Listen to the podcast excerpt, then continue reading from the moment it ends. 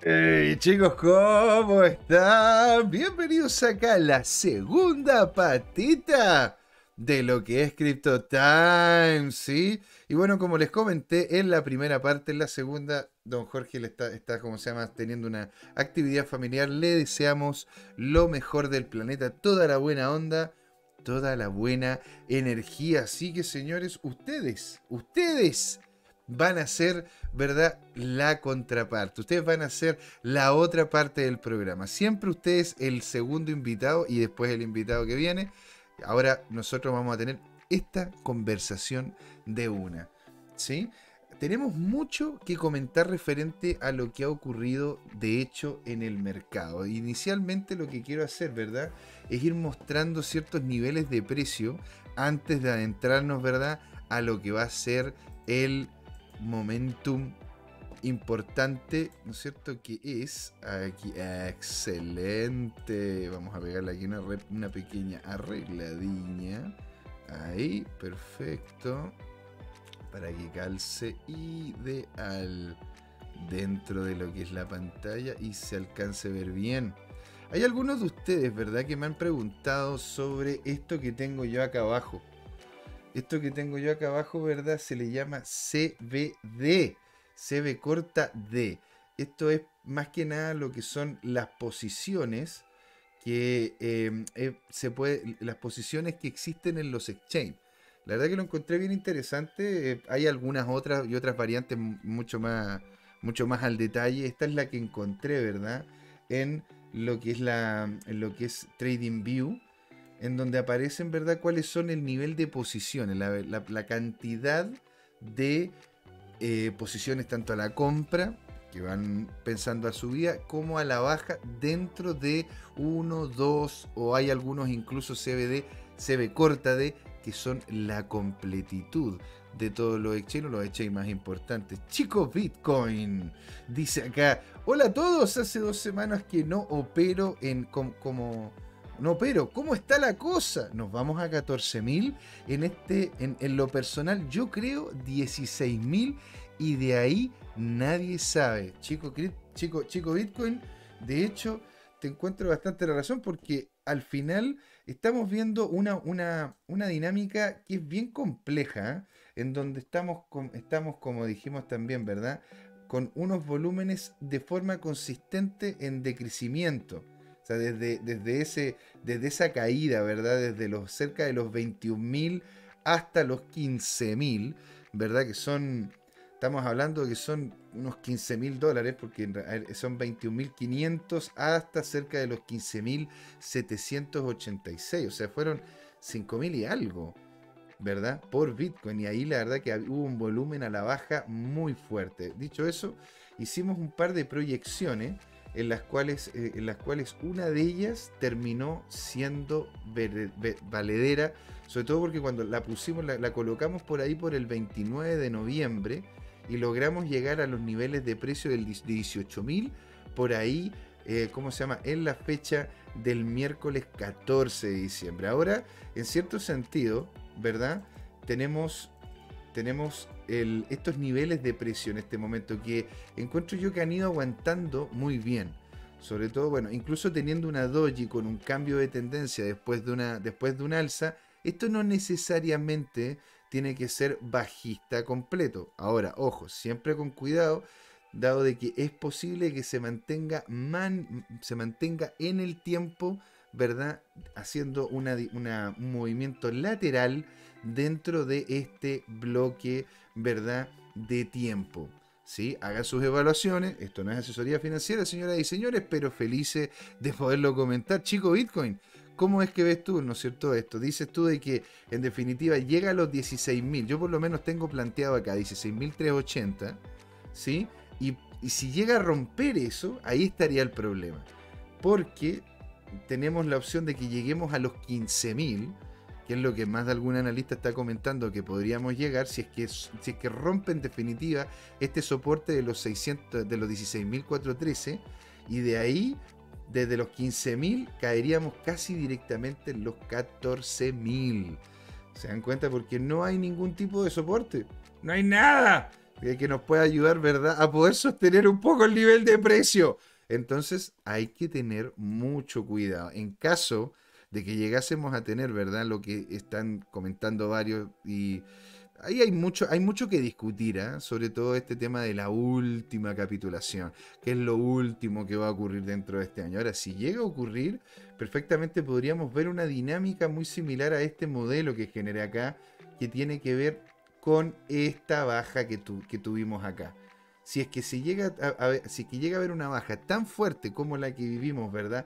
Ese 6 de noviembre, inicio de noviembre, que fue horrible, llegan pasando de los 21.000 hasta los 15.000, esta gran caída, ¿verdad? Porque ya sabemos y lo hemos visto de forma consistente de que el Bitcoin por lo general sube en escalera y baja en ascensor. Eso se, de hecho se lo quité a un Jorge Gatica, que es una apreciación que tiene mucho sentido, sobre todo con, este, con estas dinámicas de precio.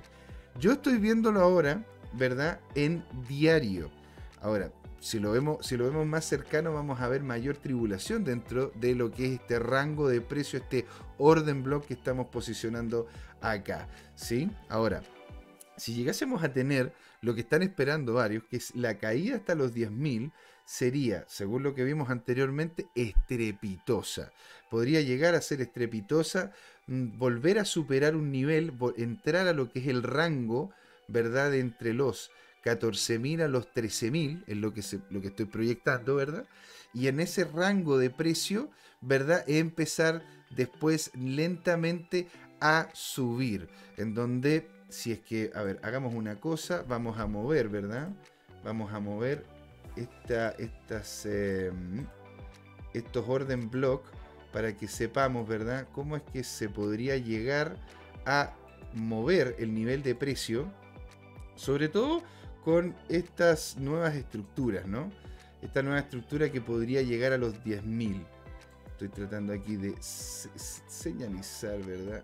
Algo. Ah, este, entonces, este entonces, este y vamos a agarrar la flechita más esta, esta estructura de tipo alcista, pero más que alcista, es como, es como una respuesta, mm, digo yo, del mercado. Porque esta, estas estructuras, ¿no es cierto?, tipo escalera, en donde se mantienen orden, o se mantienen, ¿cómo se llama esto? Orden block bien estructurado, se ve más como, más que ser un movimiento de un movimiento de, aceptación del mercado de nuevo del activo, se ve simplemente como una renovación de los que ya están invirtiendo, ¿verdad? En ese activo nuevamente. Es decir, están volviendo a colocar capitales que posiblemente sacaron en la baja y hacer, hacer las ganancias en la subida. Si nosotros lo movemos, ¿verdad? A lo que podría ser, lo que podría acá, estos, estos niveles de precio que tenemos aquí, incluso me, está, me estaría posicionando, claro, estaríamos cerca de los 10.000, ¿verdad? Generando una baja, rompiendo 1, 2, 3, hasta 4 niveles de precio para después volver, ¿no es cierto?, a lo que son estas, esta subida un poco más paulatina.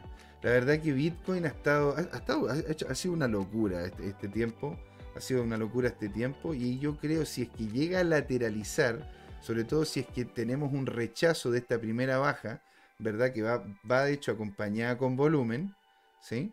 Porque aquí tenemos una pequeña alza de volumen a la baja, por lo tanto podríamos tener un rompimiento de este segmento si es que llega a soportar este, este, este nivel de precio el Bitcoin, entonces veríamos una lateralización hasta por lo menos el próximo año.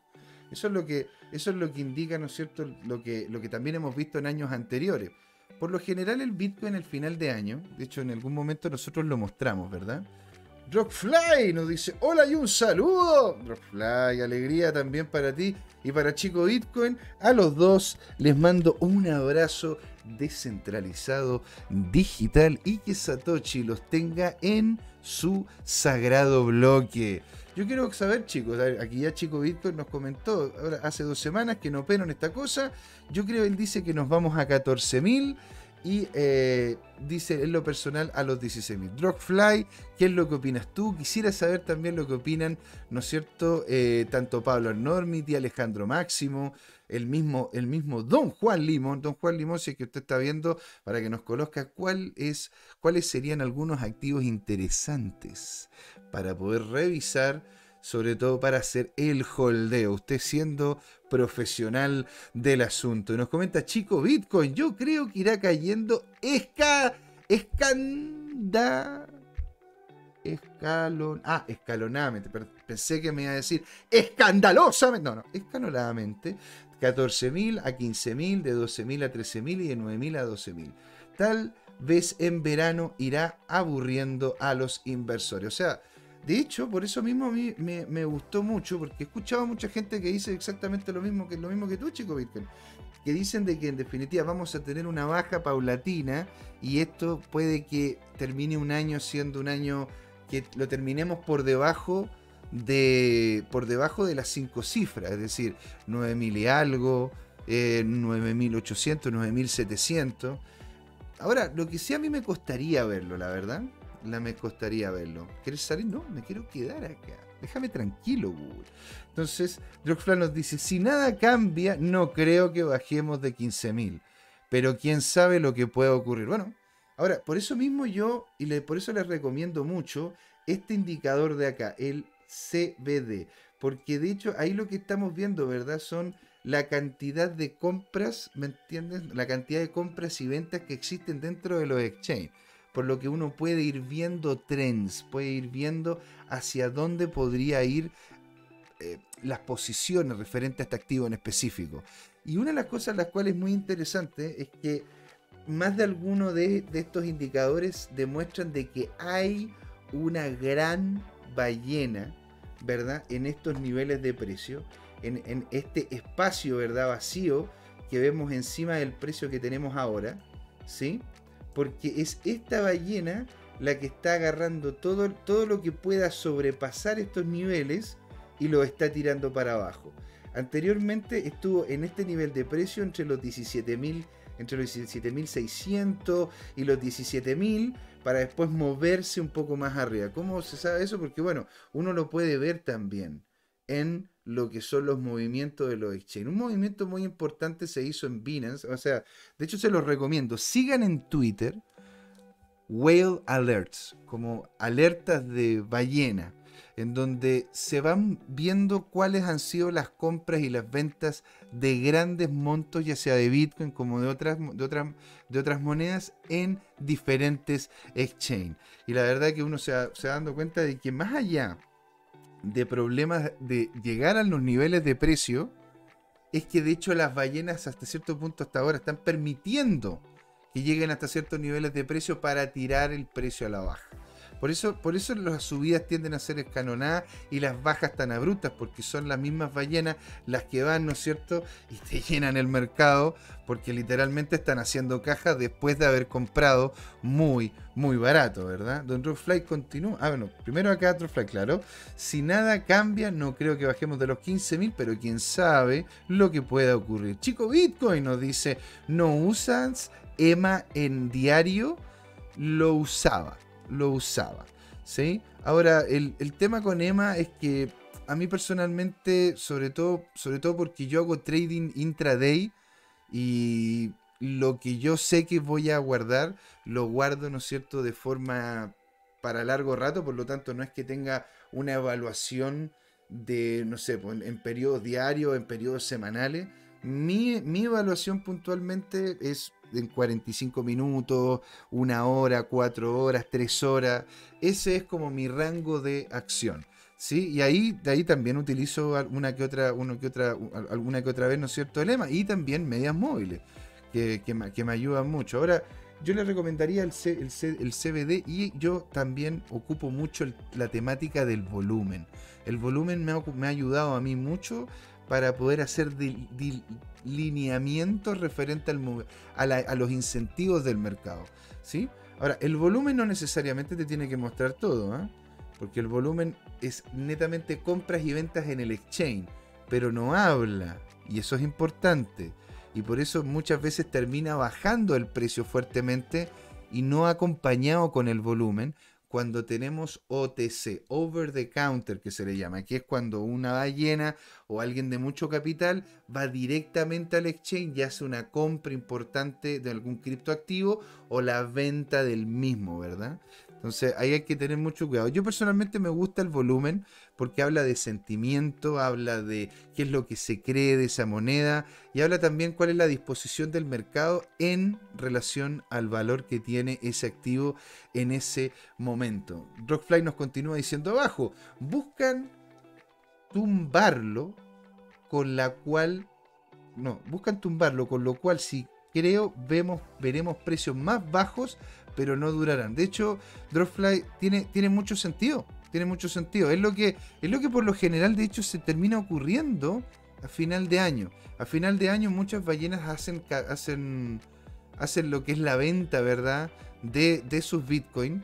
Y lo hacen tanto ya sea para poder hacer disfrute del verano, también para poder hacer pago de alguna, algunos contratos que tienen abiertos. Hay una serie de, cosas que son que, impulsan ¿verdad? a las ballenas en esta última parte del año a hacer ventas importantes. Por eso también tenemos, nosotros en su momento en el programa, no sé si ustedes se acuerdan chiquillos, vimos eh, cuál era como la, la típica estructura de movimiento, ya sea al alza con mayor porcentaje de ganancia o a la baja con menor porcentaje de ganancia de Bitcoin. Y por lo general en diciembre tenemos una baja más que un alza. Ahora, yo quiero saber qué es lo que opinan ustedes, porque ah, yo lo que he visto es que este ha sido un año en extremo raro. En extremo raro. Este año y el anterior, y bueno, desde el 2020, que han, aparecido un cisne negro tras otro, ya sea el, el COVID, ya sea los problemas, ¿no es cierto?, con la, con la guerra de Ucrania, ya, ya sea, ya sea la, situación tensa que se está viviendo entre, entre China y Estados Unidos por Taiwán. También lo que ocurrió con Kazajistán, no sé si se acuerdan, que en Kazajistán, después de que terminaron de cerrar en definitiva, bueno, más que cerrar, prohibieron, pero ya de forma muy dura, ¿verdad? Con penas, con, la posibilidad de ir a la cárcel, a la gente que minara Bitcoin, ¿verdad? En China. Y ellos se fueron muchos a Kazajistán, que aparte de tener una energía barata, era un país que te permitía, ¿verdad? Sin ningún tipo de problema poder minar. Pero, ¿qué ocurrió? Guerra civil, señores. Y eso hizo que se terminara cayendo todo. Entonces, ¿cuántas personas terminaron perdiendo, verdad? Incluso hasta sus mismos mineros. Porque vino, la esa revolución y, lo quemaron literalmente todo. Entonces, por eso mismo hay que tener cuidado. De hecho, al final de lo, de lo, que ocurrió con Kazajistán, un país que la verdad que lo único que nos acordábamos del nombre era por, por Borat. ¿eh? Era como, yes, yes. Bueno, ahí ahí mismo, ¿verdad? Hizo de que bajase una cantidad no menor el hash de Bitcoin. Y eso terminó afectando el precio. ¿Sí? Porque a menor, hash, ¿verdad? Es menos interés y hay una serie de cosas que empujaron a diferencias de precio que no se veían normalmente en esa fecha. Este, e, e, estos dos últimos años, tres últimos años, han sido muy, muy interesantes para poder aprender, sobre todo en momentos de crisis, cómo es que se manejan activos tan importantes como de hecho el Bitcoin. Acá, don Juan Lima. Ah, ojo, ah, acabamos de romper. Rompimos acá, ¿eh? Rompimos, ¿no es cierto?, Esta, este soporte. Veamos cómo es que lo puede llegar a, lo puede llegar a aguantar. Si lo vemos en cuatro horas, todavía, como se llama, vemos una, una, vela acá bajista. En 45 minutos la vemos todavía acá, pero con una lateralidad que en esta misma lateralidad apalancada unas dos. Esto sin ser asesoría financiera, señoras y señores, una opinión de aquí con todo cariño, informada para que ustedes puedan ver, ¿no es cierto? Si hubiese, si hubiese podido tomar, ¿verdad? Y por eso comento de que yo lo hago generalmente intraday, ¿verdad?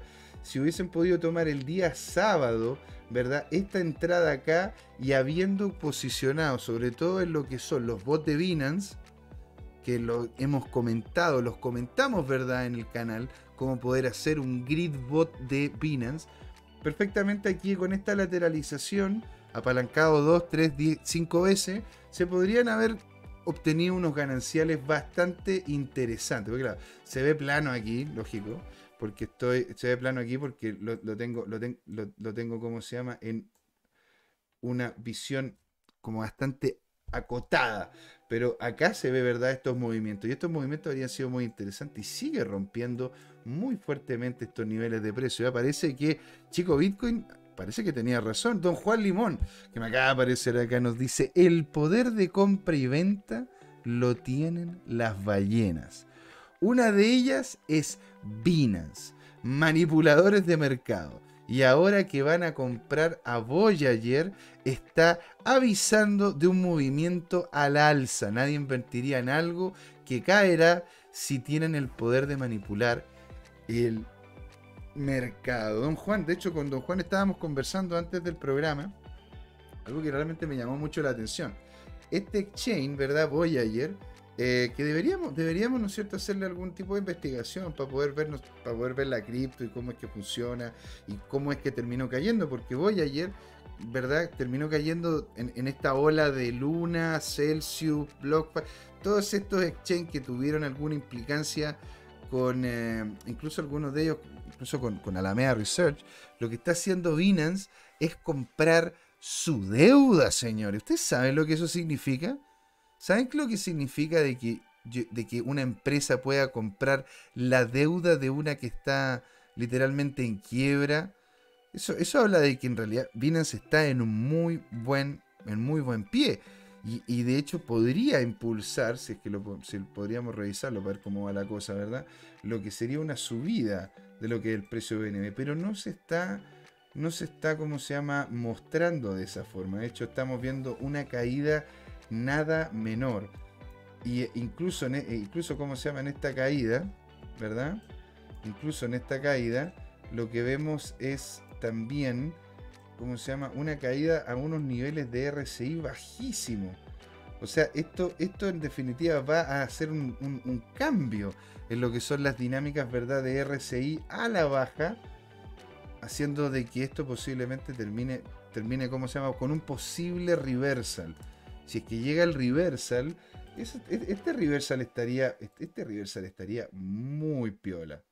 Muy, muy piola. Porque, a ver, vamos a hacer acá, ¿verdad? Una, una, unas, líneas, unas líneas locas para poder tener algunos niveles y poder trabajar, ¿verdad? A BNB. Y aquí, porque vamos a dejar el 249, dado de que esa cifra, de hecho, yo la coloqué hace un tiempo atrás, desde... Uh, hace cierto tiempo atrás, como un, como un nivel de, de hecho de soporte, que lo terminó rompiendo con todo. Y según lo que me, según lo que me parece que si es que llega a haber un reversal, podríamos ver de nuevo niveles en los 2.40 y si no en 2.43. Si es que hay un reversal, porque en este momento, ¿no es cierto?, también hay volúmenes a la baja. Don, aquí, Chico Bitcoin nos dice, yo creo que llegará a los 16.000. Lo bueno que salí, con, lo salí de mi long hace 3 horas, señor.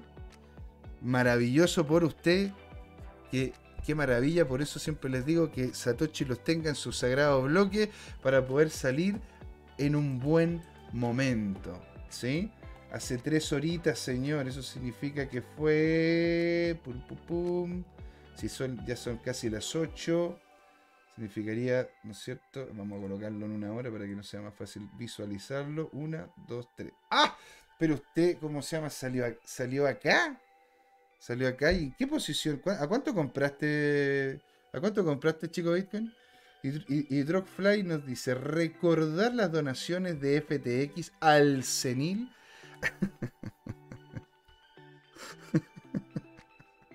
al, al senil. antes de quebrar. Antes de quebrar. Ja, ja, ja, ja. A mí la compra de ese exchange no me tranquiliza. Porque puede ser una excusa para luego quebrar, para, para luego quebrar el hasta... para luego quebrar. Él estaba hasta más tranquilo antes. Puede ser, ¿eh? O sea, de hecho, de hecho, ¿cómo se llama? Es lo que muchas veces hemos visto que hacen, no sé, ponte tú, los mismos de Electronic Arts. Es lo mismo que hace, de hecho, Microsoft también. En más de alguna ocasión han comprado competidores que incluso estaban con deuda, pero con ojos de otros inversionistas que le podrían meter los capitales y poder salvar la empresa. Sería interesante ver, ¿no es cierto?, hasta qué punto de deuda tenía Voyager. Porque también, yo, desconozco si es que Binance, y de hecho, ¿cómo se llama? Si me lo pueden comentar ahí, don Juan Limón, sería genial. Si es que Binance compró la completitud de la deuda o compró solo la deuda que, que, puede llegar y convertirse, ¿verdad?, en, eh, en cripto y se puede manejar de otra manera. Pero, pero muy interesante. Eh, las donaciones de FTX al senil.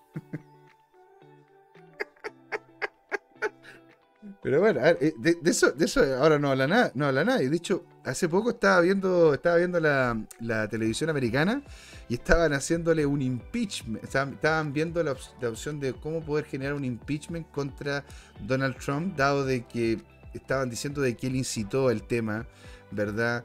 De la de, los movimientos que hubo en el, en el Capitolio y toda esa cuestión. Y la verdad que, y la verdad que claro, nadie habla de la plata que le pasó un tipo que literalmente ahora está preso, ¿me entendí? En Estados Unidos. Ahora, e, está preso, ¿verdad? Porque yo, yo escuché, ¿no es cierto?, de que Sam Bankman ya lo habían apresado, pero no sé si lo apresaron en, las Bahamas o era cuando iba a hacer presencia, ¿no es cierto?, frente al, em, a los senadores que tienen como una especie de tribunal de senadores y de diputados allá en Estados Unidos. Ahora, una cosa, ¿verdad? Y esto es algo que se lo he comentado a más de algún amigo porque me han dicho, no, no, no, si este hombre ya está muerto, está oleado y sacramentado. A ver, el tío Sam, perfectamente, ¿verdad? Puede estar arrestado, porque puede que se tengan, ¿no es cierto?, los elementos necesarios para arrestarlo, pero eso no significa que está procesado. Ahora viene el proceso para ver qué es lo que va a ocurrir, ¿no es cierto?, con el tío Sam. Y revisen, señoras y señores, un mini documental que tiene Em, este chico que se llama Cold Fusion. Está en inglés, pero le pueden colocar los subtítulos en español en caso de, que, caso que lo necesiten, lo quieran. Y ahí habla, ¿verdad?, sobre quiénes son los padres de Sam Backman Fried. ¿Cómo es que lo ayudaron a desarrollar este negocio? Cómo es que, al parecer, hicieron muchas cosas bien. Muchas cosas bien. Así que ahí hay que ver. Ahora, al Capone lo metieron preso por por impuestos, no lo metieron preso por, por lo que sabemos que hacía el Capone. Así que ya viendo ahora sangre en el agua, posiblemente terminen llegando tiburones. Continúa don Juan Limón acá. Todo está cayendo en el momento. Un 2%. De hecho, sí, tal cual, señor. Lo único que de hecho que en este momento, a ver si lo, si lo ordenamos, ¿verdad? ¿Cuáles son los que tienen mayores ganancias? ¡Metamos en Celsius! Claro, nos vamos a meter aquí en Sergio, que es lo único que está dando positivo. ¿Sí? Y bueno, a ver, esta, esta, esta, es otra de las monedas, ¿no es cierto? Que no se lo recomiendo porque aquí de hecho lo revisamos. Hay un video que tenemos en el canal donde estuvimos revisando que se trataba de Lovely, Lovely em, Inu Finance. Que habían algunos, ¿verdad? Me acuerdo, no sé si me acuerdo, creo que era, creo que era otro chico que nos había comentado eso en el chat. ¿Sí? que la revisáramos y, man, o sea, no, no, no esto, esto al parecer no, no prendió. Y si llega a prender, cuidado. Si hacen una pasada, bien, pero si llega, llega a prender, cuidado, ¿sí? Este, y de hecho, señor, ahora terminando, ahora cómo se llama, avanzando aquí en esta segunda parte, ¿verdad? Que más encima, más encima estoy no, estoy con ustedes. Muchas gracias. Pero sí, como se llama, estoy viendo que todo está bajando, señor. Lo único que he hecho está subiendo a penitas en este momento es de hecho las acciones de Grayscale. Está bajando todo. ¿Por qué está bajando todo? ¿Qué ocurre? ¿Alguien, ¿Alguien sabe cuando que me lo comenten ahí en el chat? Que me lo comenten ahí en el chat. ¿Sí? A ver, voy a colocar acá el, el ¿cómo se llama? lo que utilizo yo para poder ver las noticias. A ver, ¿qué es lo que está pasando que en definitiva está pegando tan duro? ¿Sí? Mm, o sea, están hablando, ¿no es cierto?, sobre el tema del baneo cripto y también sobre eh, de que Binance US, no te puedo creer, están diciendo que Binance US no tiene ningún Bitcoin. ¿Ustedes han escuchado esa cuestión? ¿Escucharon de eso? Drawfly dice, recordar la... Claro, ya lo comentamos, Juan Limón, todo está cayendo en este momento. Juan Limón también dice, lo de ayer puede ser malo, ya que los usuarios podrían vender rápido, recuperar su dinero, aunque no creo, aunque, aunque creo que era un billón. Wow, ahí me pillaste, la verdad, impresionante. Si es que un billón, fuertísimo. Drogfly nos dice, igual pusieron a un senil de presidente. Cualquier cosa, cualquier cosa que pase no puede ir a la cárcel. Bueno, a ver. ¿Qué te, qué te, qué te puedo decir? ¿Qué te puedo decir? A ver, yo, yo personalmente encuentro, ¿no es cierto?, de que mm, tenemos que ver cómo se van desarrollando las cosas, ¿no es cierto? Sobre todo, sobre todo hasta dónde puede llegar el, nivel de interacción que tiene, que tiene el tío Biden, ¿sí? Aquí, aquí, ¿cómo se llama? Está la noticia que nos comentaba, ¿verdad? Don Juan Limón sobre el tema, ¿no es cierto?, de Voyager. Mira, la voy a, la voy a abrir un poquitito acá, ¿verdad? Ahí, pow. ¿no es cierto? Vamos a compartir esta pantalla y aquí comentan de que, vamos a traducirla para que la podamos leer de buena manera, ¿verdad? Claro, de que Binance US acuerda la compra de los activos de Voyager. ¿Y cuántos, cuántos activos son los que compró? Aquí, aquí me parecería, ¿no? Aquí está. Binance US hará un depósito de buena fe de 10 millones de dólares. ¿Ustedes tendrían la buena fe de 10 millones de dólares, señoras y señores? Bueno, de buena fe de 10 millones de dólares según un comunicado de prensa y también reembolsará a Voyager con un máximo de 15 millones de dólares por ciertos gastos. El anuncio se produce durante la agitación financiera de la industria de la cadena de bloques y las criptomonedas con intercambios centralizados bajo un mayor escrutinio.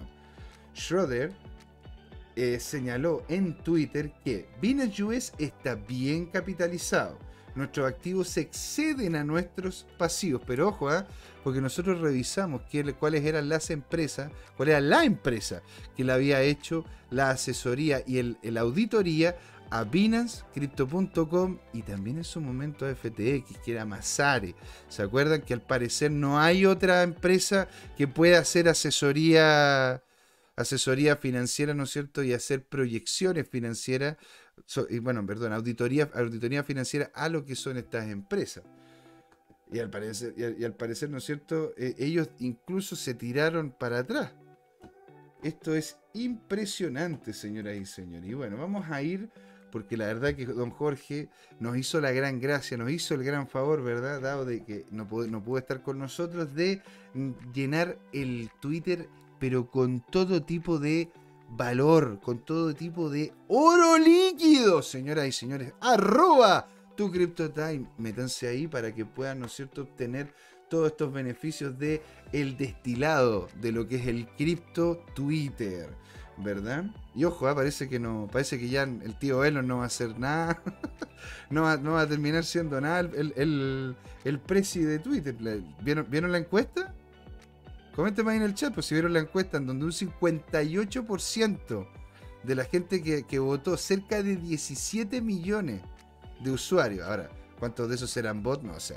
Pero 17 millones de personas dieron, dieron que un 58% no lo quería de líder en Twitter. Y claro, porque me imagino yo varios de ellos también, ¿no es cierto?, vinculados al mundo cripto, vinculados al mundo de las inversiones, estaban viendo cómo estaba, cómo estaba afectando, ¿verdad?, las cosas que estaba haciendo en Twitter el tío Elon a lo que es las acciones de Solar City, las acciones de Tesla y, la, ¿cómo se llama?, acciones incluso de SpaceX.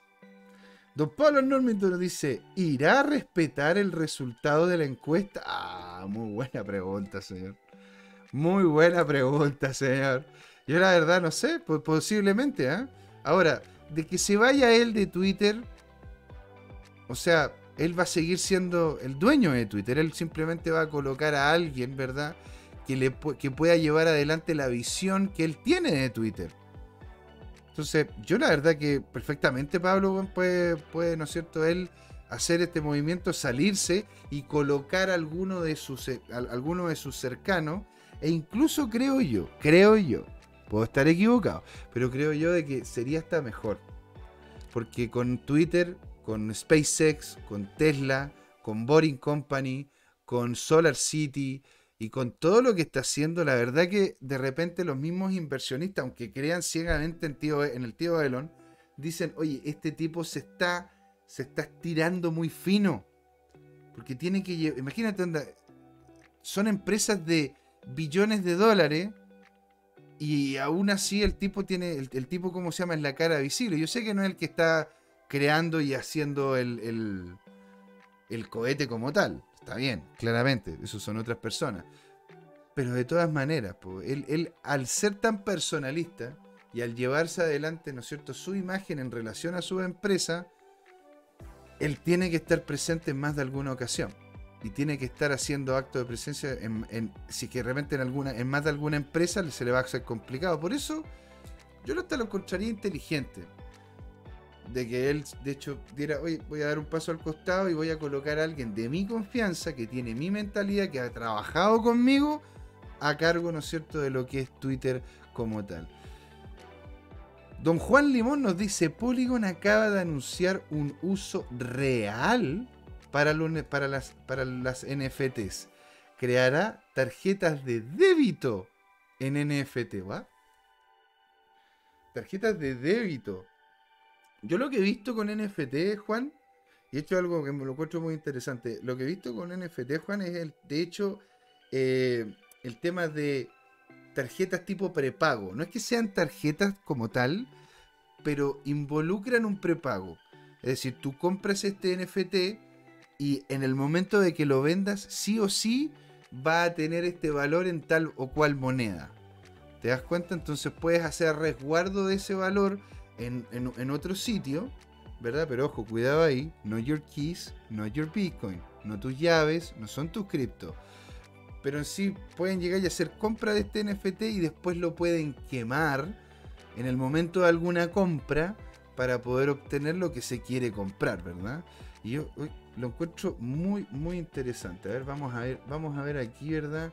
La noticia que nos comenta don Juan Limons. A ver aquí, vamos a traducir la página. Y dice, el próximo juego web 3 de Polygon es una tarjeta de débito NFT.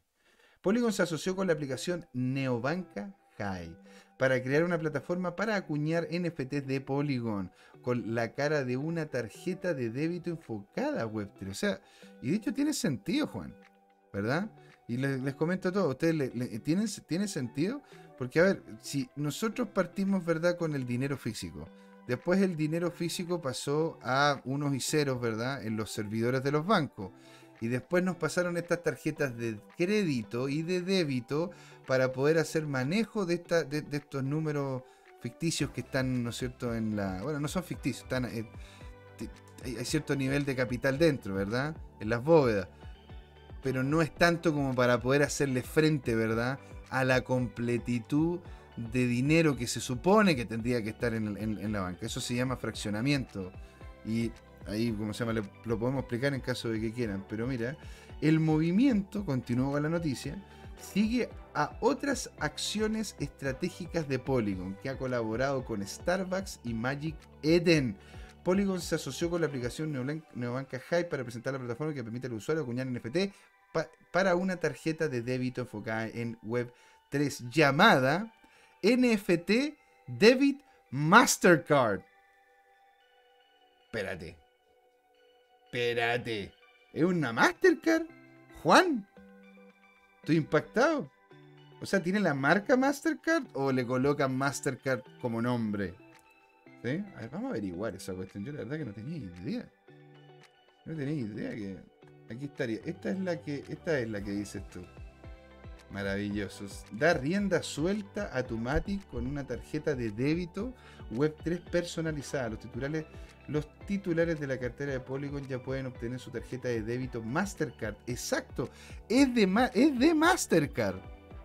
Bueno, es que a ver, Visa también la había pasado un poquitito por encima, ¿no? Vieron que, nos comenta Paula Normity, vieron que se rumorea que la provincia de Zhejiang, Zhejiang, en China, planea construir una industria de, de, de 28.7 billones en el metaverso para el 2025. ¡Guau! No tenía la menor idea. Yo la verdad que no estoy, no estoy como se llama, muy, muy involucrado con el tema del metaverso. El tema de los NFT, yo personalmente les encuentro mucho futuro. De hecho, personalmente creo que van a terminar siendo una herramienta que se va a utilizar pero de allí, ¿no es cierto?, a involucrarme en eso hasta que realmente no tenga algo tangible, cosa que de hecho ahora lo estoy viendo, algo más tangible que esto, una tarjeta, coño, no hay más. ¿No es cierto? De hecho, aquí se dice la estructura. Primero se descarga la aplicación HI, se, cuenta se crea una cuenta gratuita. Selecciona el nivel de la tarjeta, Silver o Superior. Obtendrás un 10% de devolución de gastos y de 1 a 20 suscripciones según el nivel. Personaliza tu tarjeta. Los miembros de la categoría Silver Superiores podrán personalizar su tarjeta con un NFT de Polygon, señoras y señores. Esto lo encuentro muy, muy interesante. Me cualquier imagen como NFT en Polygon. O sea, es que en realidad, claro, ¿cómo no vas a poder, cómo no vas a poder, ¿no es cierto, personalizar tu tarjeta si, es virtual, es digital? La web no existe, pero está bien, mira, está, está, está bonito, ¿eh? lo encuentro interesante. Le voy a pegar una mirada con, con, esta cuestión. Ahora, aquí, aquí me imagino yo de que solamente vas a poder tener Polygon involucrado en esto, ¿no? No creo que puedas obtener algún otro tipo de token de la red de Polygon. Porque si fuese así, la verdad que cambiaría bastante la dinámica. Porque si es que tú puedes utilizar cualquier moneda que esté dentro de la red de Polygon y que esta red de Polygon, ¿verdad?, te permita a ti eh, hacer pagos con esa tarjeta. O sea, y, y, si es realmente descentralizado, ponte tú, porque una cosa, ¿no es cierto?, es que el, intermediario de pago sea la tarjeta Mastercard. Pero si tus monedas realmente están descentralizadas y puedes dejar una wallet, que es lo mismo que se hace con Binance, ¿verdad? Uno deja una wallet específica en Binance y a esa wallet, esa wallet se le linkea tu tarjeta Visa, que es la Visa que tiene Binance. Y con esa tú puedes ir pagando diferentes cosas. Puedes pagar la luz, el agua, el gas, puedes pagar Amazon, Netflix, una serie de cuestiones.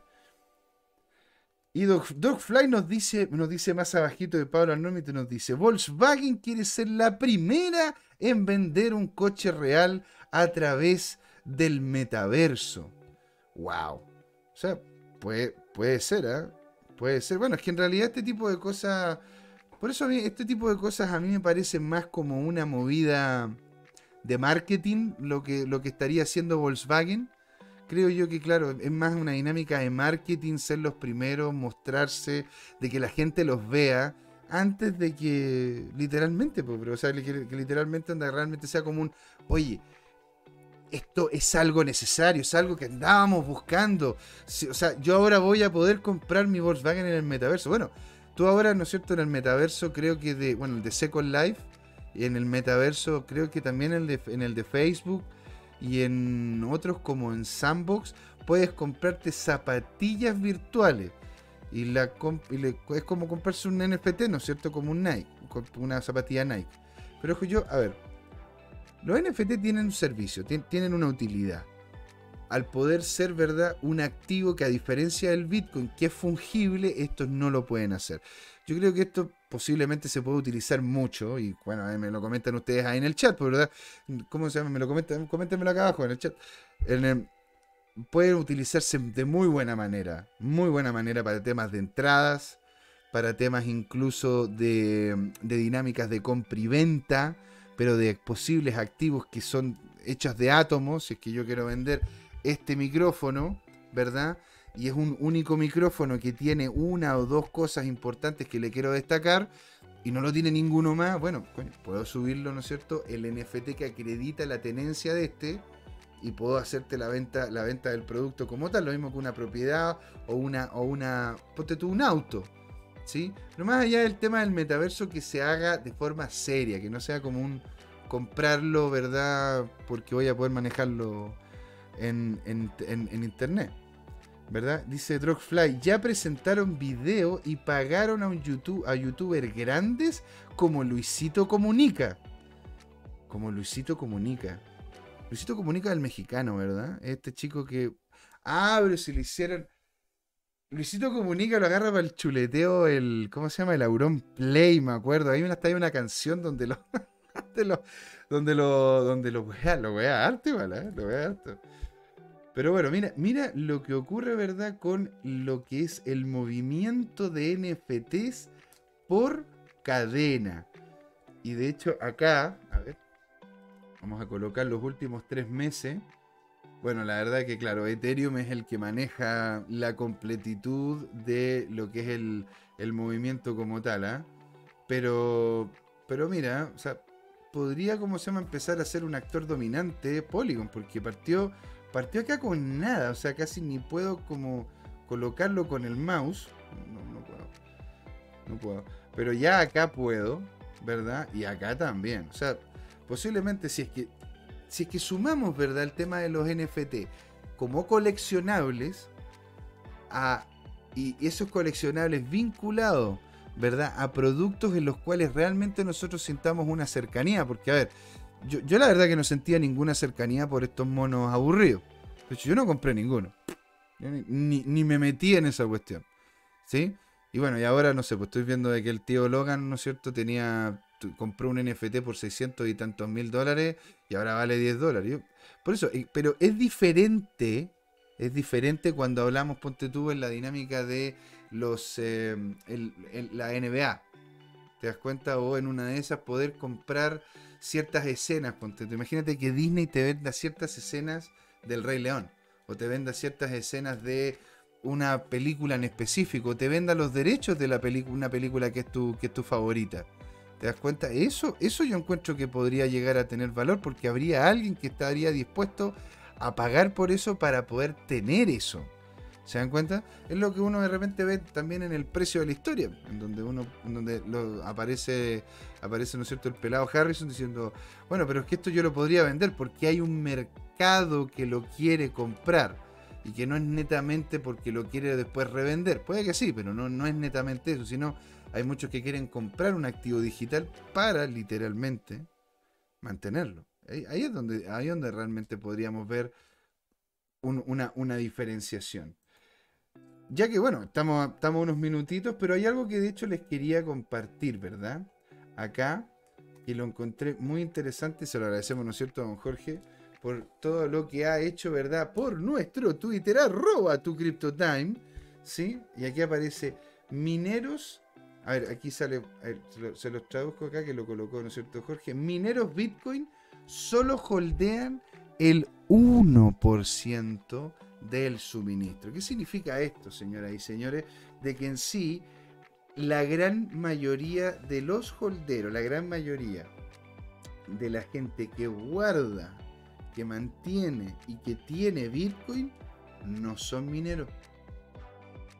O por lo menos no son las wallets en donde inicialmente les llega, les llega, ¿no es cierto?, los beneficios de minar como tal, como, como tal, sino que de hecho es una, está muchísimo más distribuido y la cantidad de wallet pequeña, lo que le dice Jorge, los, los, los camarones, ¿verdad? Que tienen entre un Bitcoin y menos de un Bitcoin, ha crecido de forma que ha sido una locura. ¿No es cierto? En esta última parte del año ha crecido cerca de un 30%. Así que con eso es impresionante. Drogfly nos dice acá, señor, cero poder de comp... O, dice, eh, ya presentaron videos y Lucito comunica. Poder de compra parte de películas antes de su estreno para poderlas financiar, que te sean parte de los derechos de por vida o una cena con los protagonistas. Claro, o sea, de hecho, hay, hay como se llama, más de alguna, más de alguna dinámica. Si ponte, si tú creo que comprabas ciertos NFTs del Barcelona, tenías la opción de ir a, de, de, tener un, un, asiento en el, en cómo se llama, en el, en, el estadio del Barcelona. Creo que el Bernabéu, no, no, el. No me quiero mandar un condoro. No soy futbolero, no me quiero mandar un condoro, pero en el estadio del Barcelona y te podías ir, ¿no es cierto? Creo que eran dos o tres partidos en los cuales, en los cuales aparecía cierto jugador que era el que habías, habías comprado el NFT. ¿Te das cuenta? Eh, también, ¿verdad? Está, está, está la posibilidad de utilizar estos mismos NFT en, eh, lo que, en lo que es la compra de tiempo con algún jugador o de repente poder participar en un concurso en donde puedas, no sé, tener una comida con, con, Messi. Miguel, hola, hola, hola, hola señor, venga para acá, excelente tenerlo por acá, un abrazo descentralizado para usted y que Satoshi lo tenga en su sagrado bloque. Qué alegría tenerte por acá, Miguel. Estamos hablando, ¿no es cierto?, sobre temas de NFT y cómo es que podrían ser una ayuda importante para lo que son las películas que vienen. Porque claro, a ver, ¿qué pasaría si se pudiese crear un Indiegogo? ¿No es cierto? Como, una, como un Startup Chile o algo así de películas en donde el, el, hecho, el hecho de haber pagado, ¿verdad? Por esa película a través de la compra de NFT o incluso escenas, escenas que aparezcan en la película, eh, logre, logres de forma sencilla, ¿no es cierto?, serte parte de ella. O de, repente, o repente por comprar este NFT tienes una o dos líneas dentro de la película. O te van a pasar la vestimenta que utilizó uno de tus artistas favoritos que estaba en esta película. ¿Te das cuenta? Pues, o sea, yo, yo creo que los NFT tienen un uso. ¿Sí? Solo que, claro, este uso, el que, de, de, todos los usos que tiene, el más masificado era el de, el, de. El de un poco. ¿Cómo poderlo decir? El de poderle facilitar a algunos hacer casi juego de casino, podríamos decir. Casi juego de casino. Porque es complejo, es complejo como se llama el tema de simplemente si voy a comprar. Y lo, y lo dice Warren Buffett. Hay, algunos que me dicen, sí, pero es que tú siempre vais de Warren Buffett y Warren Buffett habla mal de las cripto. Yo, yo no creo que Warren Buffett hable mal de las cripto. Yo creo que él tiene un entendimiento de lo que es un activo, que es diferente al que, al, que tenemos nosotros dentro del mundo cripto, ¿verdad? Y él él, de hecho vaticinó muy bien lo que fue la caída de los NFT. Porque cuando tú tienes un activo, si yo tengo este activo, este control remoto de la televisión, da lo mismo. Si este activo, la única forma, la única forma que tengo yo de poder ganarle dinero, ganar, ganar más de lo que yo le coloqué a este activo en, al, haber invertido en él, si yo, yo para sacarle más dinero tengo que vendérselo a alguien que esté dispuesto a, que, a que ese, ¿no es cierto? ese activo, ese activo, porque él lo va a comprar porque a futuro va a valer más, ahí hay que, hay que tener cuidadito, ¿eh? Ahí hay que tener cuidadito. ¿Por qué? Porque Bitcoin tiene un uso real, Ethereum tiene un uso real. Eh, hasta, hasta cierto, hasta ponte tu entrada de NFT tienen un uso real. ¿Te das cuenta? ¿Y por qué lo piensa así el tío Warren? Porque, bueno, a ver, él, no ve al Bitcoin como una moneda. Él la ve como un activo de especulación. Él no ve a Ethereum como una moneda. Él lo ve simplemente como un, cambio tecnológico que al final va a ser adoptado por las grandes empresas. Empresas que él compra. Porque al final, ¿no es cierto? ¿Por qué compró, por qué compró ¿no es cierto, Coca-Cola? Porque independiente de lo que ocurra, la gente toma Coca-Cola. Es una empresa que entrega un servicio que es algo tangible y que por el tiempo que lleva y la dominancia, ¿no es cierto?, a nivel, a nivel mundial, claro, difícil que caiga. Lo mismo pasa con Procter Gamble. Lo mismo pasa, ¿no es cierto?, que este último tiempo él ha estado comprando, ojo, el tío Warren ha estado comprando una cantidad no menor de lo que son eh, acciones de empresas, eh, empresas mineras enfocadas en oro, en oro como, como Barrick Gold, como Anglo American, ¿no es cierto? En, la, ¿cómo se llama? En la zona de, de, de Australia. Entonces ahí viene, viene, una cantidad de información nada menor. Dropfly es como si cualquiera pudiese ser artista y vender su arte, con lo cual a 99,9 de los NFT no son más que imágenes sin fundamento. Exactamente. Exactamente, pues señora. Eso es lo que voy. Si tú realmente quieres crear un proyecto NFT, y, les, comento esto porque yo de hecho hago asesoría en tokenomía. ¿Me entendí? Si es que hay algún proyecto, ¿no es cierto?, el cual, el cual le, interese, se puede.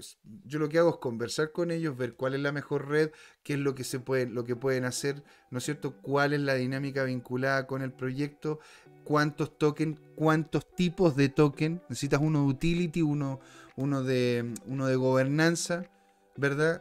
Alguno de esos utilities puede ser un NFT, ¿por qué? Al final, al final la pregunta es la misma que le hace más de alguna ocasión, ¿verdad? Se la hace el mismo, se la decía, se la hacía el mismo Vitalik Buterin a la gente que le llegaba con, con, proyectos que querían hacer dentro de la blockchain. Le decía, ok, ¿quieres implementar blockchain? ¿Sí? Perfecto. Pero lo que estás haciendo se puede hacer con un Excel, se puede hacer con una base de datos centralizada. Él, previó, él veía venir el tema de que esto iba a ser importante, iba a ser iba, iba, iba la gente a querer invertir en esto, ¿verdad? Pero muchos de ellos lo hicieron por los motivos totalmente equivocados. ¿Te das cuenta? Porque veían la opción de que si yo era. La, idea era no ser el último tonto. La idea era poder, ¿no es cierto?, tenerla. Igual que las sillitas musicales. El problema es que no funcionó. Y, muchos terminaron con problemas realmente serios. Señoras y señores, vamos haciendo el cierre de esta segunda patita, ¿verdad? La cual fue fue un monólogo, un monólogo en el cual, o sea, más que un monólogo, una conversación con ustedes, con el chat. Porque de hecho ustedes son lo más importante. Sin ustedes este programa no es nada y ustedes siempre van a ser el segundo invitado. De ahí viene al que, al que colocamos en pantalla, ¿sí? Siempre las preguntas se van a responder, siempre vamos a tratar de colocar, ¿no es cierto?, todo lo que ustedes comenten y lo vamos a decir aquí, en vivo y en directo. Ah, en Crypto Time. Ahora Vamos a ir haciendo el cierre. Yo lo que les puedo comentar es que los, es que los NFT son útiles, pero no de la manera en la cual estaban siendo útiles, que era simplemente el, que último que los compra. Tenemos, ¿verdad? Todos los movimientos que está haciendo Binance con, con Voyager, que hay que tener mucho cuidado. Está el mercado en baja, así que atentos a eso. Y ojito, ojito con las wallets grandes que posiblemente sean las que estén haciendo manipulación y cotan el mercado para que no se pegue la subida que estamos tan dispuestos. Y cuidado porque por lo general en diciembre vemos más bajas que subidas. ¿Sí? Entonces les agradecemos a todos los que estuvieron acá con nosotros. Miguel, Miguel, queríamos escucharte más, queríamos saber más de ti, de dónde nos hablas, quién eres tú, cuál es tu color favorito. Estuvo también don Pablo Enormity, Drogfly, don Juan Limón, Chico Bitcoin. Qué genial verte acá, Chico Bitcoin. Qué buena onda. Genial escucharte y poderte leer. Estuvo también con nosotros don Jerko Pincheira, Alejandro Máximo. Aparte de también don Juan Limón y muchos otros que nos están hablando por Telegram, por Instagram y por otras redes sociales. Vamos a ir entonces dejando de compartir y vamos a ir haciendo el cierre de este programón. Señoras y señores, muchas gracias por estar aquí. Esto fue Crypto Time. ¿Por qué, Jorge? Porque es hora de hablar de, Bitcoin y de criptos, que no son lo mismo. ya, ahí nos vemos, chiquillos. Oye, los queremos, los quiero mucho. Un abrazo y que Satoshi los tenga en su sagrado bloque. Esto fue Crypto Time, porque fue hora de hablar de criptos. Chao, chao.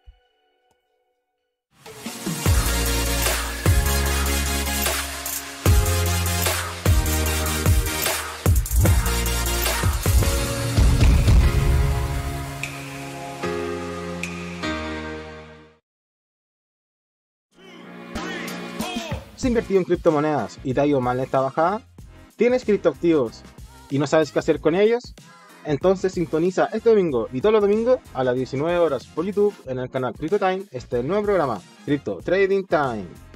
Hola amigas y amigos, antes de irnos les queríamos recordar que esta comunidad Crypto Time la hacemos todos. Así que siempre invitados a nuestros canales de difusión en Twitch, Twitter, YouTube, LinkedIn y Facebook. Búsquennos como CryptoTime, con latina, así, latinos como nosotros. Los esperamos para intercambiar información, hacer nuevos amigos y conexiones en este hermoso mundo del blockchain y las tecnologías descentralizadas. Los invitamos a suscribirse para recibir información sobre nuevos episodios y les mandamos un gran saludo de acá, Jorge Gatica y José Miguel. Nos vemos.